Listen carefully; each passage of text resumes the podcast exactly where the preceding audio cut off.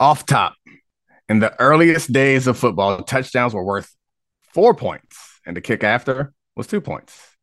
The value of the touchdown went up to five points before settling in 1912 at the six points we know and love today with a one extra point kick or one point extra kick. I don't know. Makes sense. You get what I'm trying to say. Play the music.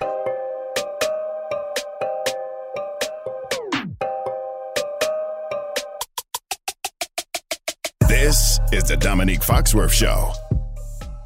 What's up, Charlie? Not much. We got a special episode today. yes, this is a special Christmas episode. Um, I got a lot of really good off tops coming. I started reading a book um, called NFL Century, and I learned a bunch of weird stuff. Like I'm tempted to just rattle a bunch of weird football facts off, but I, I don't want to waste them. Then I'll be mad at myself in like three weeks when I'm searching for some off tops. But anyway, special Christmas episode. I hate asking people for things, so I made you do it. You went and asked a bunch of people that we know and love for questions for this Christmas episode. And also, I do love giving people episodes for the holidays because I know how important it is to have something to jam in your ears while you're cleaning up after uh, present trash or you're getting ready for Christmas dinner. So you're welcome. All right, Charlie, what are we doing today? This is the Dominique Foxworth Show Christmas voicemail bag spectacular. To all the audience, who says that we don't have guests. We have 14 guests today, each one better than the next. Well done. Um, and so the way this is going to work, our friends who love to give you compliments that you hate have given you questions, compliments, Oh, and some love. Oh god. And so they'll you made them do compliments. only a couple of them. We're gonna edit all that. out. No, no, no. We're gonna keep them all. And if they were complimentary enough, I'll add some compliments. Um, but let's start. First question we have for you is from our friend Bomani Jones. Hey Dominique, man, I gotta know, what is your single favorite Ray Lewis story? I know you got a good one. I know you do. All right, so Bomani and I have shared a number of Ray Lewis Ray Lewis stories. One of my favorite Ray Lewis stories is a story that Bomani told me about how Ray, I forget the player, but Ray said that he was trying to knock somebody neck loose, which I just thought was a very descriptive way of talking about hitting somebody. I think my favorite Ray Lewis Ray, Ray Lewis story I've probably already told. Uh, it's just about like it's that Tom Brady level of commitment to craft and love of the game. I remember having, I think it was a Thursday night game in Cleveland, and Cleveland was terrible because they were always terrible and we were good. And we were still beat up from the week before. It's Thursday night, and we were in Cleveland. And I remember standing in the tunnel thinking, all right, like I, I wasn't like, let's go through the motions, but I was like, all right, it's a day at work. Let's let's get the job done, get out of here.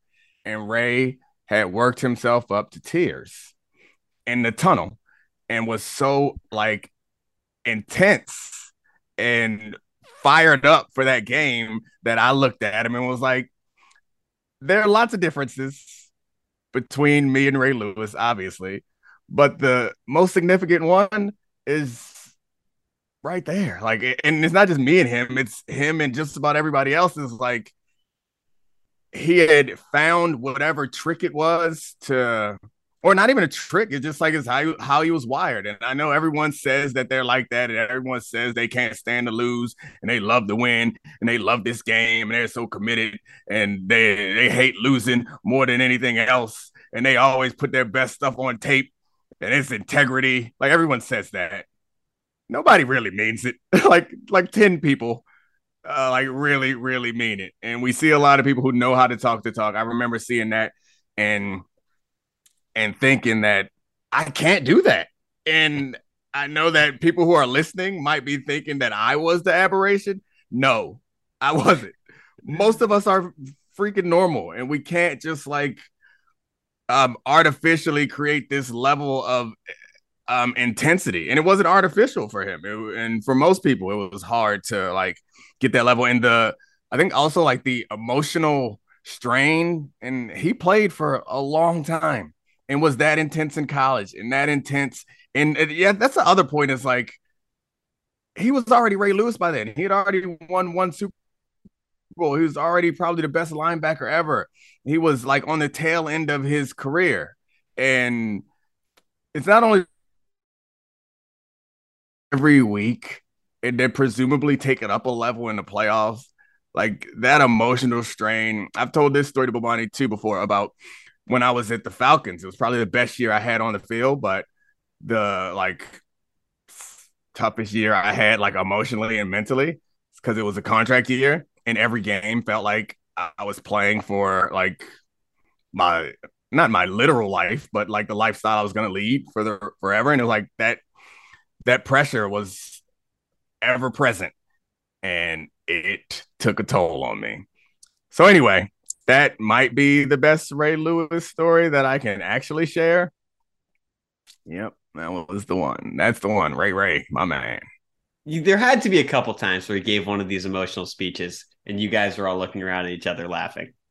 Oh yeah, yeah, yeah, yeah, yeah, yeah, yeah, yeah, yeah, yeah, yeah, yeah. So like him being emotionally bought into the moment is different than him performing for the cameras and right. performing for whoever else. Yeah, yeah, yeah. The thing about Ray that was like exceptional, uh, also, I mean, a ton of exceptional things, but another thing that was exceptional about Ray is he was a guy who it's kind of like LeBron in that you hear about LeBron being really good at developing like team camaraderie and culture and like always being inclusive and stuff like that. And maybe LeBron's a bad example because I don't know that anyone's allowed to like make fun of LeBron. And maybe he even has more power, or not maybe he had even more power than Ray Lewis. But the thing about Ray that was impressive was like he was a Hall of Famer already and already great. And we all made fun of him. He made fun of us. And it was he like I don't want to say brought himself down to our level because he still got some special treatment. But like when he would give those corny pregame speeches, like Suggs would would roast him for it, and we'd all laugh, and he'd play along, and it was cool. It was like a I don't know, it's just not something you would expect from somebody with that level of intensity that presumably takes the game as seriously as he does and takes himself as seriously as he does.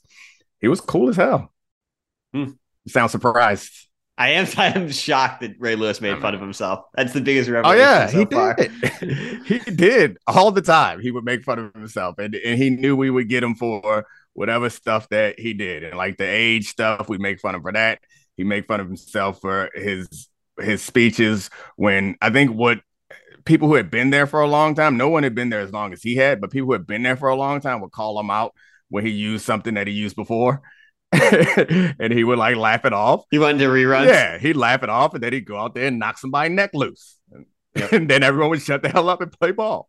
It's fair. I think that's what it's, it's like the security that comes with being able to knock a neck loose. It's like, yeah, you can make fun of yourself when we all know that we don't want to mess with you. All right, sorry. Next question. Bill Barnwell up next. Dominique Foxworth. This is your friend Bill Barnwell. We miss you over at Debatable. I have a question for you. You were ecstatic to see your beloved Jeff Saturday take over as the head coach of the Indianapolis Colts. It went well for a week. Uh, things have not gone so well since then. We will see what happens. But if another ESPN personality could take over as the head coach for a team in any major sport, or I guess minor sport if you're so inclined, who would you like to see take over a team and why? Consider, pretend there's a documentary happening and you get to watch that documentary each week. So pick a personality, pick a team. Talk to you soon. Oh, I mean, my first instinct is to go Dan Orlovsky because I think he's someone who would, who actually like wants to be a coach at some point. But when Bill said pick a, a like a documentary, then it was less about who I think wants to and could, and I would be rooting for to get that opportunity, and more about me getting some laughs. So, yeah, the answer to that question is Bill Barnwell. I think is to be a head coach of a football team. Like that'd be outstanding because it's yeah. not that he doesn't know football, but he knows football quite well, but football culture is like dropping Bill into that locker room and having him give a pregame speech. Oh gosh, it'd be great. Yeah, that seems outstanding. Who are who would you put? Like, I think Mina would be a fun watch too. Uh, but she also like I think would be great. I think she actually would uh blend into the football culture Oh yeah, a little bit more easily. Like she she's got it in her. If you've ever watched the game with Mina, it's The like lingo too. oh yeah, she is intense to a level that is like not nerd like at all. Um, who else could you think of? So I, I had a few for for the documentary side of it. Jesse Palmer, host of The Bachelor, used to in the moment interviews. He would give great, great, great interviews. Uh, I want Twellman coaching the U.S. men's national team. Oh yeah, Taylor doing that. Yeah, that like that would be hysterical. Um, and then the one that I think would be the funniest would be if we're talking about Last Dance doc- documentary. It's got to be Kendrick Perkins coaching a LeBron team. It, it would hands down be the funniest thing ever because he would Nah. he would start telling stories about when he was in the tunnel, how tough he was, post players of the past. I, I like Kendrick Perkins, but I don't know if I like him coaching a LeBron team.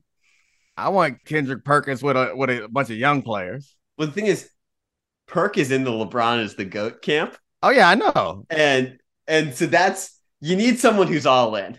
You need, and I'm thinking the Last Dance, ten episodes of Kendrick Perkins being like, and then I dumped the ball into the post, and I was out there, I was on the sideline, but I was ready to fight. yeah, ten episodes of of Perk, Big Perk doing anything would be outstanding. Yeah, I think. I don't know. I was trying to think of anybody else. Obviously, not people who were former coaches. Like out uh, of Rex Ryan, that's not fun. Although Rex Ryan is pretty funny, just generally being himself. I don't know. Dropping Greenberg into a situation, let him coach the Jets would be would be pretty awesome too. I feel like this is a good question because we can't go wrong. Or is that a bad question when when all the answers are right? I don't know. Thanks, Bill. Greeny, uh, Greeny is the NFL commissioner. That's where I want him. Rewriting the rule book. Um, all right, next one we got Mina Kimes. It's Hey Lenny. Dominique, this is Lenny. Mina's translating for me. Uh, my question's a football one. Talk a lot about MVP. Which football player this year would you say, more than any other, has that dog in him? oh, Linus. Haven't seen Linus in a while. He's ageless. All right. Football player has that dog in him. I mean, they all do. Who's the Some more than other. Yeah, obviously, uh, Ray more than me and everyone else I've ever met. Um, I'm trying to think of an example in game situation where somebody was over the top, gone too far, a little too much dog in them would be more fun. Hmm. When does that happen? I mean, I think it might be Josh Allen. Hmm. Cause like him diving all over the place and trying to like um helicopter for first downs in games that that seem not that like they're consequential games, but they're not John Elway in the Super Bowl helicopter is understood games. It's like, what are you doing? We're we're gonna need you later in the season. So if that's how we're defining that dog, I think, but it feels unfair to give it to a quarterback. Hmm. Can I give a? Can I give two options, both on your beloved Ravens? Okay. One that I'm sort of joking about, one that I'm not. If I was if I were to take this purely at the like earnest level, give you J.K. Dobbins because he keeps breaking off these long runs and his knee is like destroyed, so he's limping on these like 40 yard runs, and that's about as dogged as it gets. But Mm. tough as shit. gross, but tough as shit. The other Justin Tucker, the man's a kicker, and you see him on the flight roasting other teams' quarterbacks. Like if that's not the most got that dog in him for toughness compared to posi- positional value or positional respect, I don't know what Yeah. is. Yeah, Justin Tucker is. Yeah, it's just excellence though. Like it's not dog and Justin Tucker, but he he's pretty great. He missed a couple kicks not too long ago. Well, one was blocked, which was like a shocker. You know, things are bad when when Tucker is missing anything under sixty yards. The J.K. Dobbins stuff, like yeah, he's fighting, but I hate watching it. Yeah. Like those long runs, and he's like kind of limpy. It's like, hmm, I hate it, and he can't pull away. I hate it. But yeah, those are good. I like it. Um, I feel like I need to pick a, a defensive player though. Let's see. Oh, I think Fred Warner. I saw. I, I posted on Twitter not too long ago. I saw um, so you everybody knows by now if you follow football, like you use motion. One of the reasons to use motion is to get a, a team to show their defenses in manner zone. They motion Fred Warner, or they motion the running back out, or the tight end outside to the number one position outside of receiver. Fred Warner follows him, which is an obvious um, indication that you're in man coverage because why would the linebacker be like ostensibly in a corner situation? They snapped the ball. He played a perfect cover two technique, and that defense was cover two. And I was like, damn, that is so impressive. It reminded me of um, I saw Shaq Leonard do that and do a deep third. So they motioned him out. Eberflus was the coordinator. I think it was in um, Leonard's second year. They motioned him out and he's outside. We're like, oh, this is cover one. He played deep third and overlapped the slot receiver. And I was just really impressed at the athleticism. And dogs are much smarter than cats. So I'm to go ahead and say that dog includes intelligence. They are. I mean, I have a cat and I was surprised because I assumed, I feel like popular culture will have you believe that cats are smarter or maybe they just are just more just flat out disrespectful. But having had dogs my whole life, um, and my wife last Christmas, my wife really wanted to get the kids a pet, but she did not want to, and I did not want to commit to um, taking taking care of another creature because we got three youngish kids. We got the cat because cats they are easier. They're easier, yeah. but they are not smarter. You you know you're getting a dog at some point. Oh yeah, I would. The thing is, I like dogs. A puppy's coming. I like dogs. Yeah. I'd love to have dogs. Ashley's allergic, but of course there are some hypoallergenic dogs. My only issue with not wanting a dog right now is it's gonna be my responsibility. Oh yeah. I mean it's it's 35 and raining right now, and I've already been out with with my dog. Exactly. I don't times. I don't need that. Now let's talk about the play of the week. The pressure to follow up Hypnotic and Cognac weighing heavy on the team. Hypnotic was in the cup, blue, and ready for the play. And boom, on Yeho Tequila came in with a smooth assist to Hypnotic's tropical fruit finish. Shaken, strained, poured.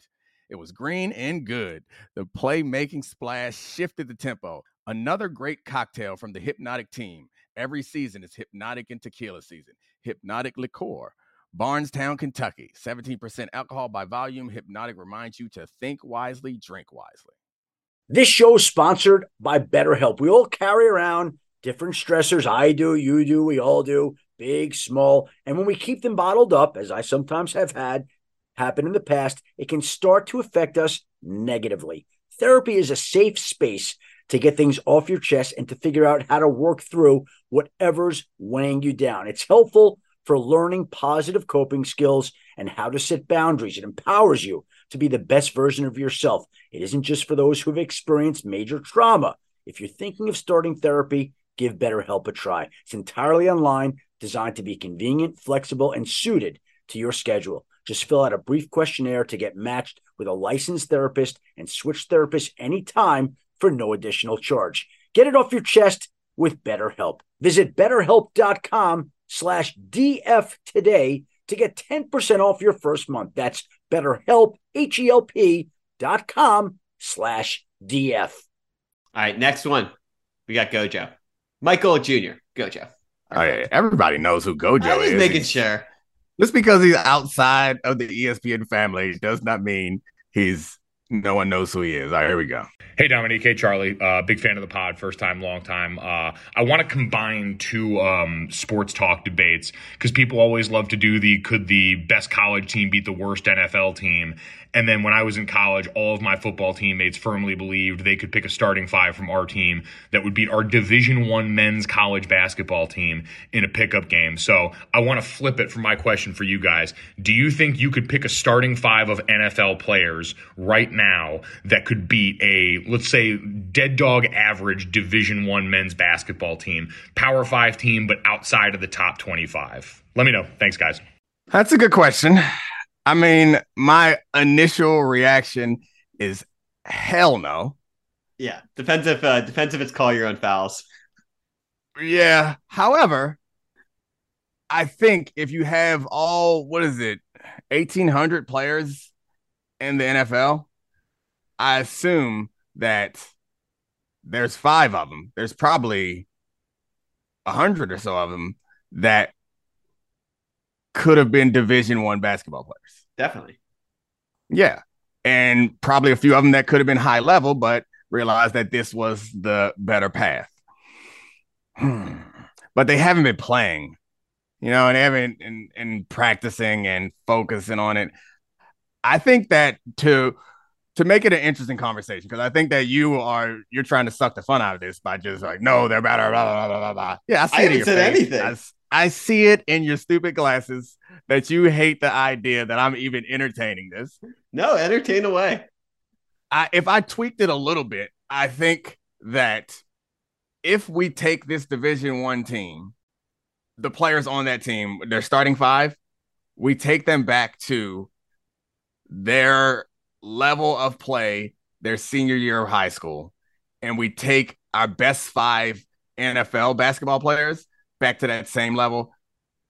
I think we probably win because you're talking a mediocre um a mediocre at least in my my estimation a mediocre uh power 5 school has no NBA players on it Yeah, probably. like there, there's there's nobody on there that like stands out that's special it's my belief that of the NFL guys maybe there's some people that maybe could have made a bench roster somewhere you don't think there's any like McDonald's All Americans? Yeah, probably you McDonald's All American. You're playing bat. You're playing basketball, right? Yeah, yeah. Yeah. So there's probably a, a lot of Mister Mister basketballs for a lot of states out there, and uh, that average team don't got no Mister basketballs on them. First of all, I'm just imagining when Tony Romo had a one day contract with the Mavericks and looked hilarious on the bench. Um, but I think you're right. If you brought it back to high school, you would have a lot of guys who could play. I'm looking at the KenPom rankings right now, and I'm looking at mid level Division One teams. We're talking like a Wake Forest, a Syracuse, uh, a Nevada type team, Vanderbilt, Georgia, those levels. They would still get absolutely roasted though, because there's one thing with the NFL. All of those guys at their biggest would be college small forwards That's fair. at That's a their absolute biggest. And But I mean, the mid-level uh, college team, they got six, six, nine centers. They're not out there with seven footers. some of them are. Yeah, some of them right. are. And If you're seven, if you're seven foot and you're a sophomore in college at a mid-level team, you're not good at basketball. probably not. But I'm just I'm just saying like there would be a big height discrepancy, which would make it very tough. With that said, you're right. they would all the the the NFL team would be much more athletic, much faster. Um, Press the whole game. We just we rely on defense, full court press. Rick Pitino's coaching the uh, NFL team, which would help a lot. Um, all right, next one we got we got Charles McDonald. What's up, Fox? It's yours truly, Charles McDonald, aka Four Verts, here to wish you first a Merry Christmas. Uh, it's been a cool year, right? Had a lot of fun together this year on a certain show and certain podcasts, but uh, I'm doing this video because Charlie asked me to, and I had one question for you that's football, football related as we enter the holiday season and the end of the holiday season, really. Have you ever seen a team have a more pointless season than the current Los Angeles Rams? They've lost like all their quarterbacks. They've got Baker Mayfield wearing number 17 out there. They don't have their draft pick for next year. Aaron Donald's hurt.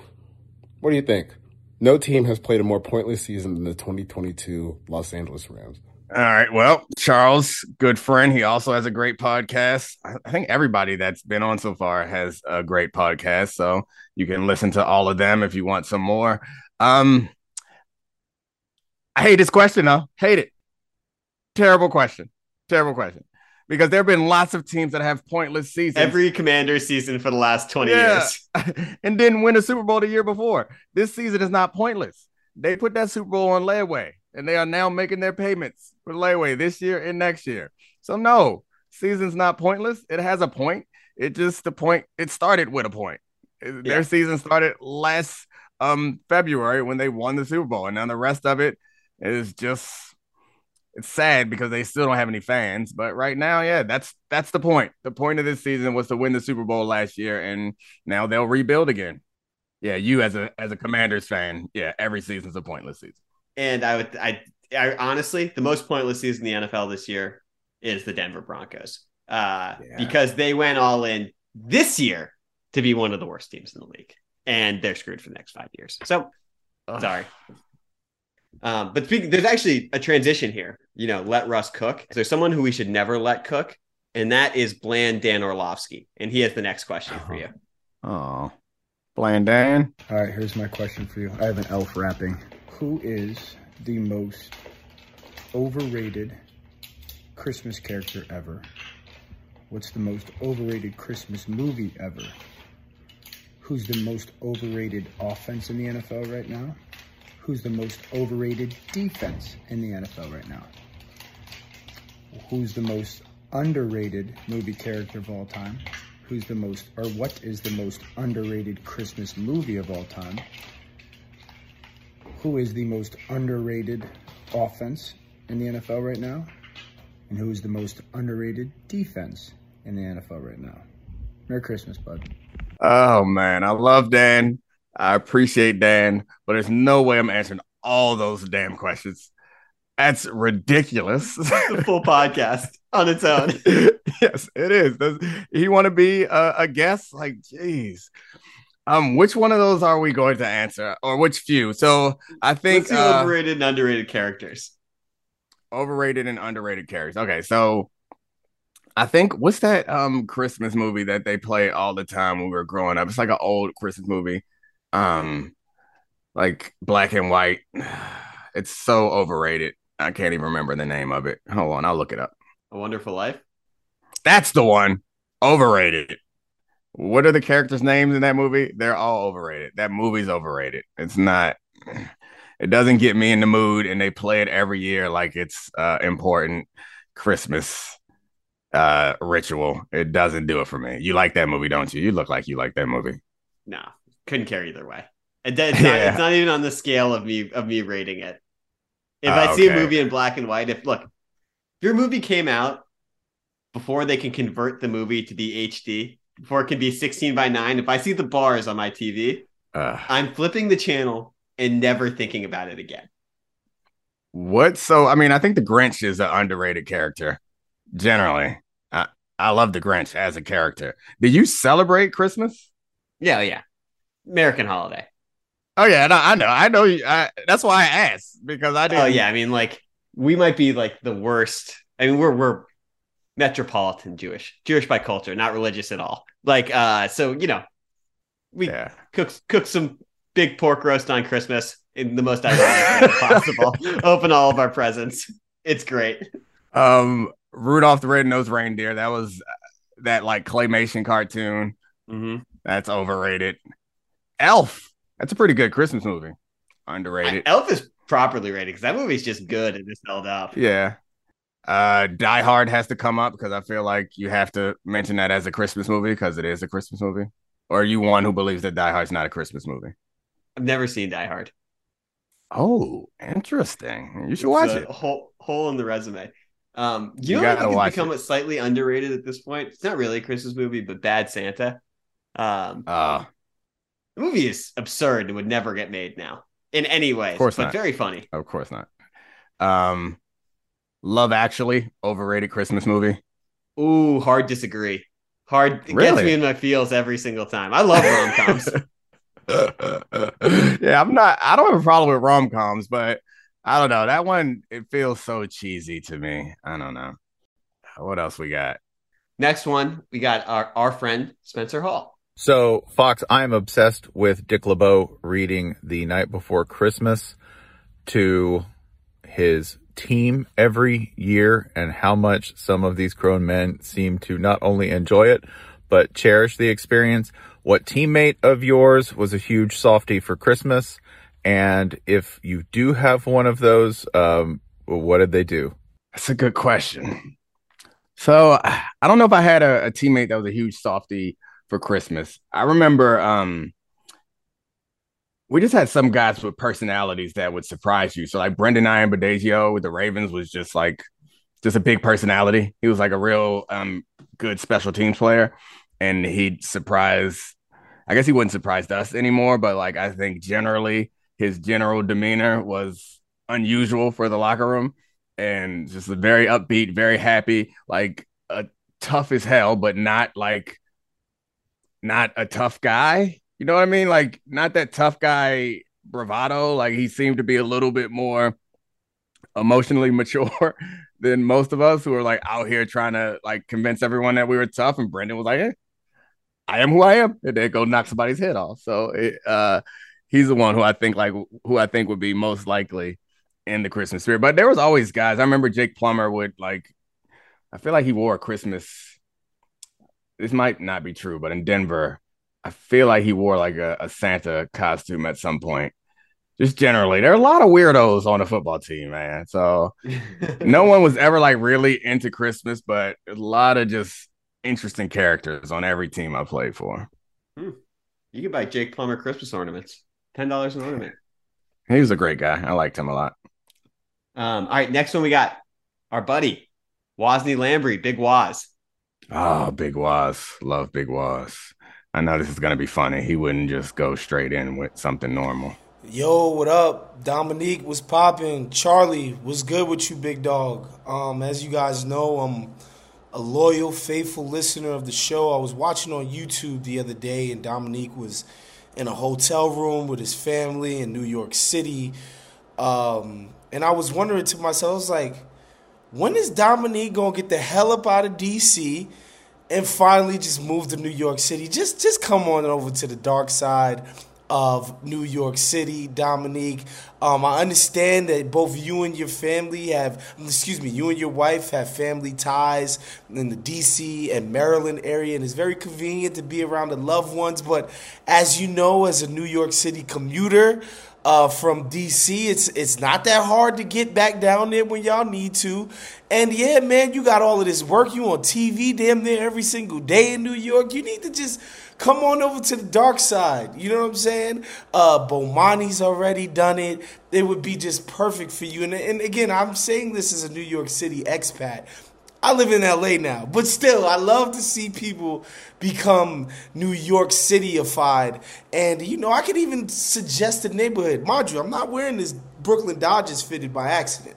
Um, I'm to put you in Brooklyn. I'm to put you in, I would say either Fort Greene or Clinton Hill because I don't want to put you in Bed Stuy. You know, is, you know, whatever. You're close enough to Bed Stuy with the folks, very close to the seaport. Okay, uh, so no time commuting to work all the time. And yeah, man, all the trappings of both Brooklyn, um, specifically, but New York City as a whole, all there on the ready for you. So yeah, man, Do- Dominique, man, when and why haven't you moved to New York? So long.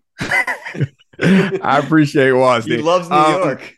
Yeah, he does love New York. New York, he loves New York so much that he left it. Um, I lived in New York for one year and I loved it.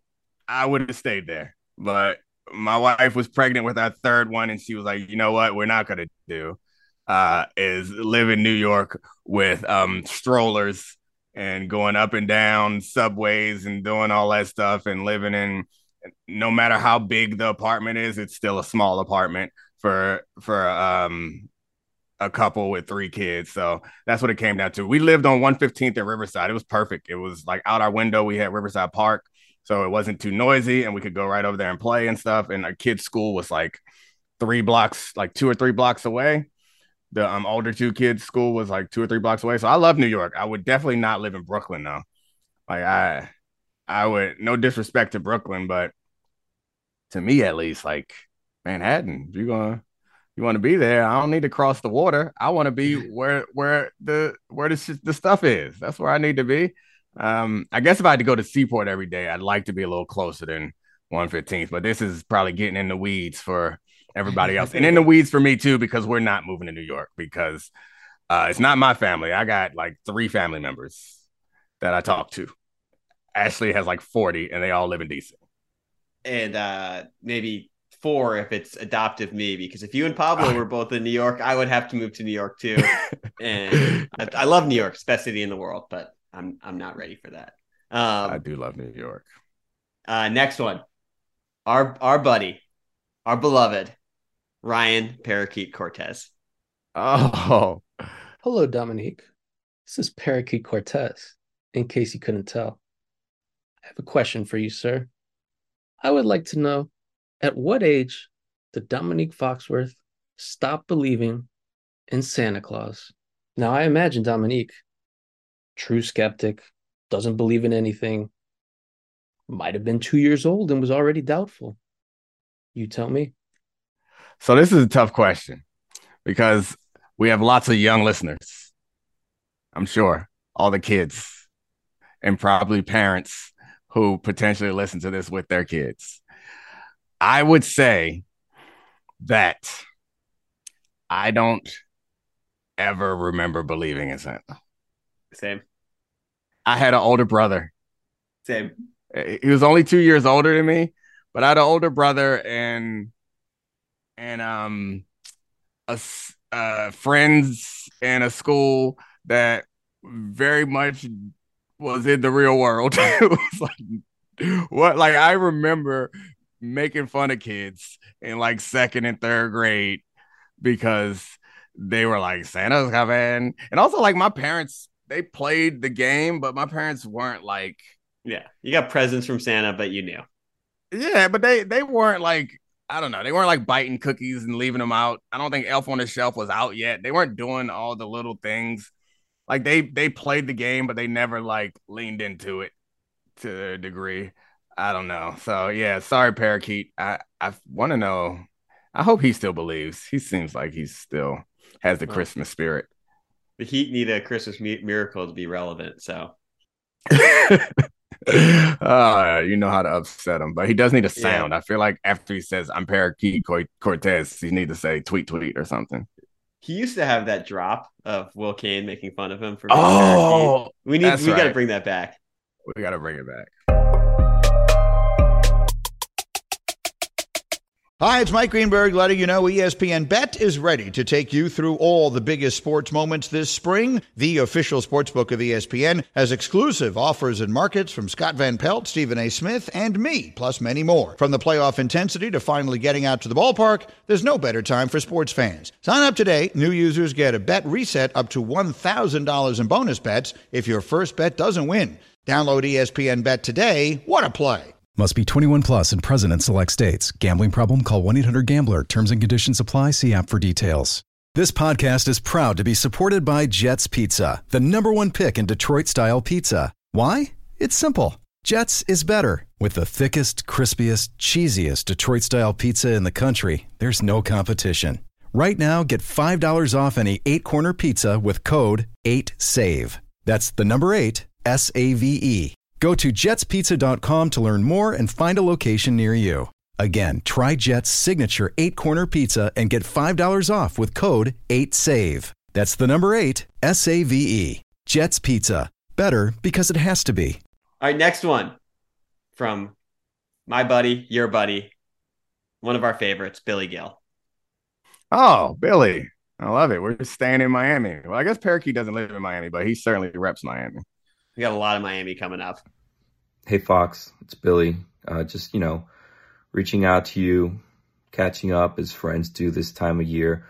Wanted to ask you something, though, as, you know, one of the greatest minds in football these days, uh, Hall of Fame, brain, Harvard grad, borderline Hall of Fame player. No one breaks down the league like you do, historian player apologist, all those things. So, with the 50th anniversary of the Immaculate Reception coming up this weekend, um, as someone who knows the game better than almost anyone, was it a good play or was it good luck? That's a good question. Yeah, I mean, I think it's fine to to um. I think the answer is obvious. Both good luck. Yeah. No, I mean it was it was a great play by Franco Harris, obviously.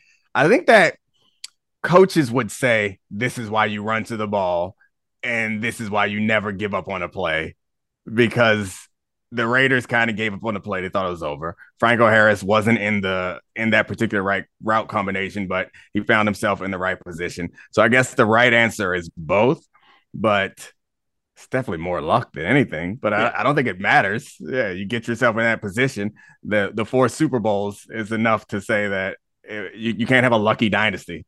So that particular play, Billy is so funny. He's the best. We love you, Billy. if we have a guest on this podcast, you're at the top of the list. Um, the Duke. The Duke. Uh, next one, Kevin Clark. Oh, he's a Miami guy too. Hey, Fox.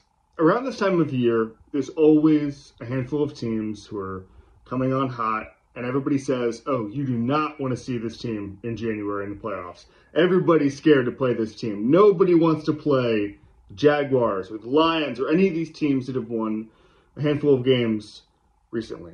Uh, and I'm curious if that's an actual real phenomenon. Do players sit around saying, like, ooh, we really don't want to face this team. We, oh boy, these guys are hot. They're getting hot at the right time. Is that an actual phenomenon in NFL locker rooms if you're a three seed, two seed, one seed? Or do players even care? Do players even watch this stuff late in the season? Okay, so I think it's different now than it was for me because like I actually didn't have to turn on the TV and didn't go to ESPN, so I wouldn't hear these things and wouldn't read the sports section of the Denver Post. Um, but now with social media, you can't avoid it. I think these guys are on social media, so they hear these things. To his original question, so I, I think that guys do hear it, but I don't think that guys feel it. I mean, to mm-hmm. his original question, no. First of all, no one would ever say it and you wouldn't sit around the locker room saying, damn, I don't want to play this person or this team. But it is a media construct because normally it's the team that you would want to play the most because it's normally somebody who isn't that good but is playing well right now. Right. And the teams that you don't want to play are the teams who have the one seed. Uh, so and it could backfire on you anyway. I think we had a two seed my first year in um, Denver, and the team we like we weren't saying it, but they drafted three corners. I was one of those three corners because Peyton Manning put them out of the playoffs the year before, and then Peyton Manning had the one seed again. So we were kind of prepping for that game, and that was a team we didn't want to see, uh, but no one would actually say it. They lost. We ended up playing the Steelers and losing any damn way. We got the home playoff game. We are supposed to be going to Indy to play Peyton Manning, but we had a home playoff game and ended up losing anyway. So yeah, I, I don't think that's a real phenomenon. I do think that we are generally normal people, so we're rooting for the underdog because you want to play the worst team. More than anything, I think that comes up is I I don't know. I I feel like I don't want to play in the division, which I, I don't think I've ever done that in the playoffs. But when that happens, I feel sorry for uh, the teams that have to do that. I don't want to play a team for the third time it just just becomes a rock fight. you know, like we all know each other too well. It just never feels it never feels good. And it's not exciting as a fan, I don't think. Although Michigan Ohio State would be pretty fun in the national championship. Yeah.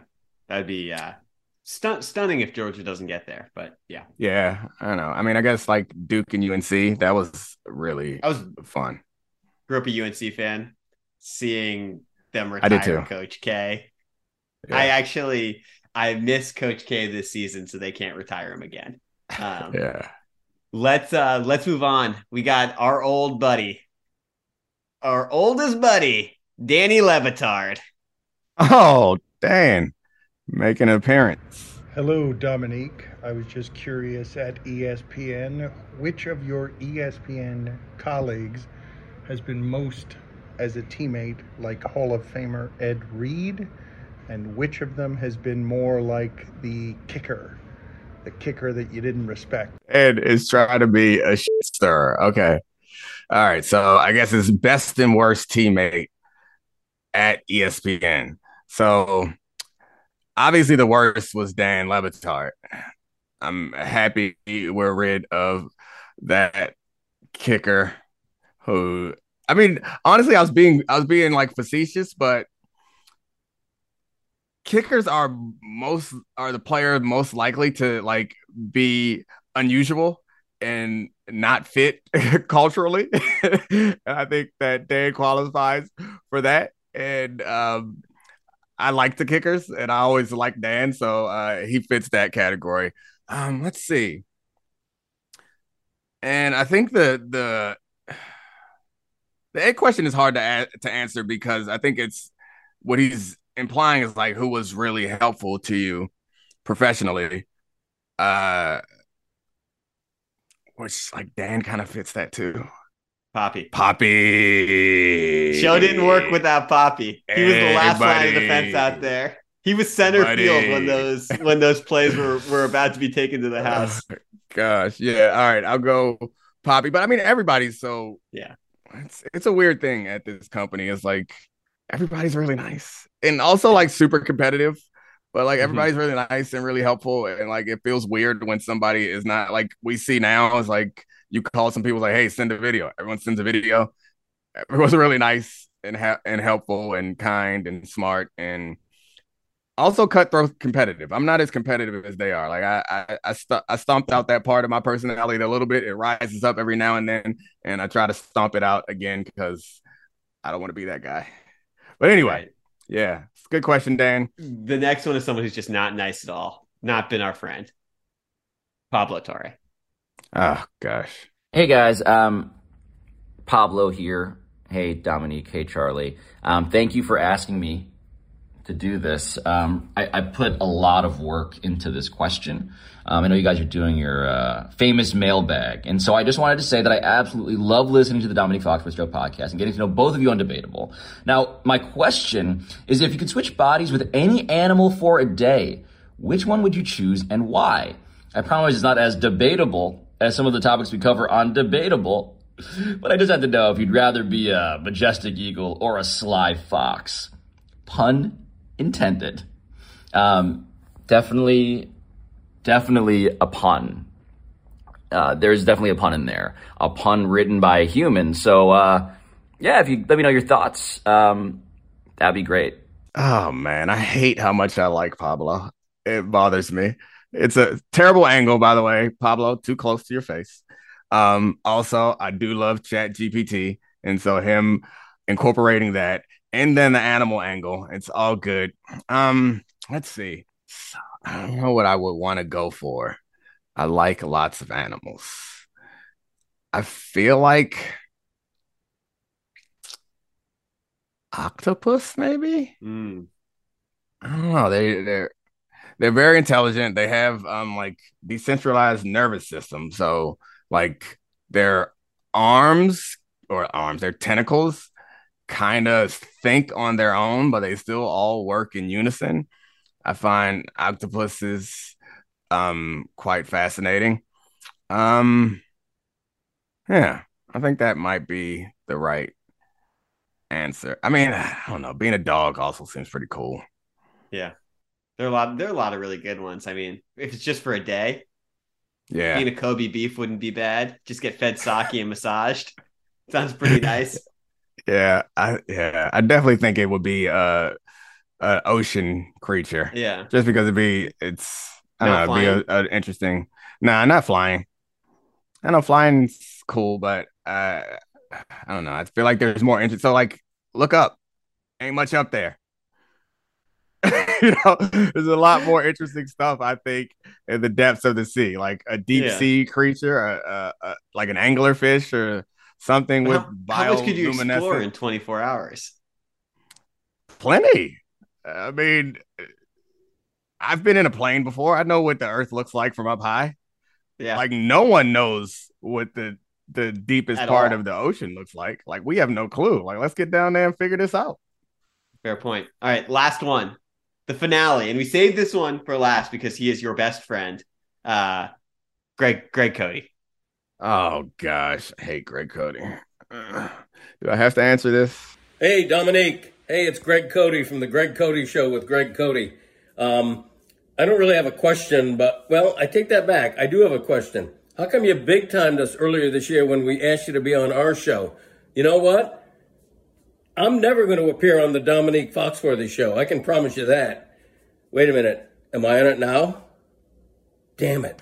So you're not on the Dominique Foxworthy show because my name is Dominique Foxworth. So um, my hatred for Greg runs deep and it's only gotten stronger after watching. What is is he standing on a like a rotating like uh pottery machine? Why is he spitting? I have no idea. I have no idea. All right. Well, I need you, Charlie, to appear on the Greg Cote Show podcast. I think we can make that happen. For a long time, when I was voicing the questions for debate, uh, for highly questionable, people thought it was actually Chris Cote's voice because they think we sound alike. So I may, might right. be able to slide in there. Let's do it. We'll both go on there and we'll grill Greg Cote with some hard questions about how selfish a human being he is and how uh, lazy and lucky he's been. He actually makes me laugh sometimes, which makes me angry. Uh, he he makes me laugh a lot. He's a fun, a, the, a good song, Butterfinger. He's got a good Butterfinger song. If you haven't heard it, you should hear it. All right, that's it. That's everybody. That's it. That's our Christmas special Christmas episode. All right. You guys can go rejoin your family now or just start this over, listen to it again, rate it, review it. Rest of the podcast hosts ain't doing nothing this week. They don't de- deserve a review or a rating. We do. Merry Christmas. Oh, hold on. Thanks, Christina Buswell. Thank you, Adi Khan. Thanks, Sarah Abbott and Charlie Kravitz. Big thanks to you for doing the dirty work that I don't want to do and getting all these people to send in questions because I hate asking for stuff. Bye. This is the Dominique Foxworth Show.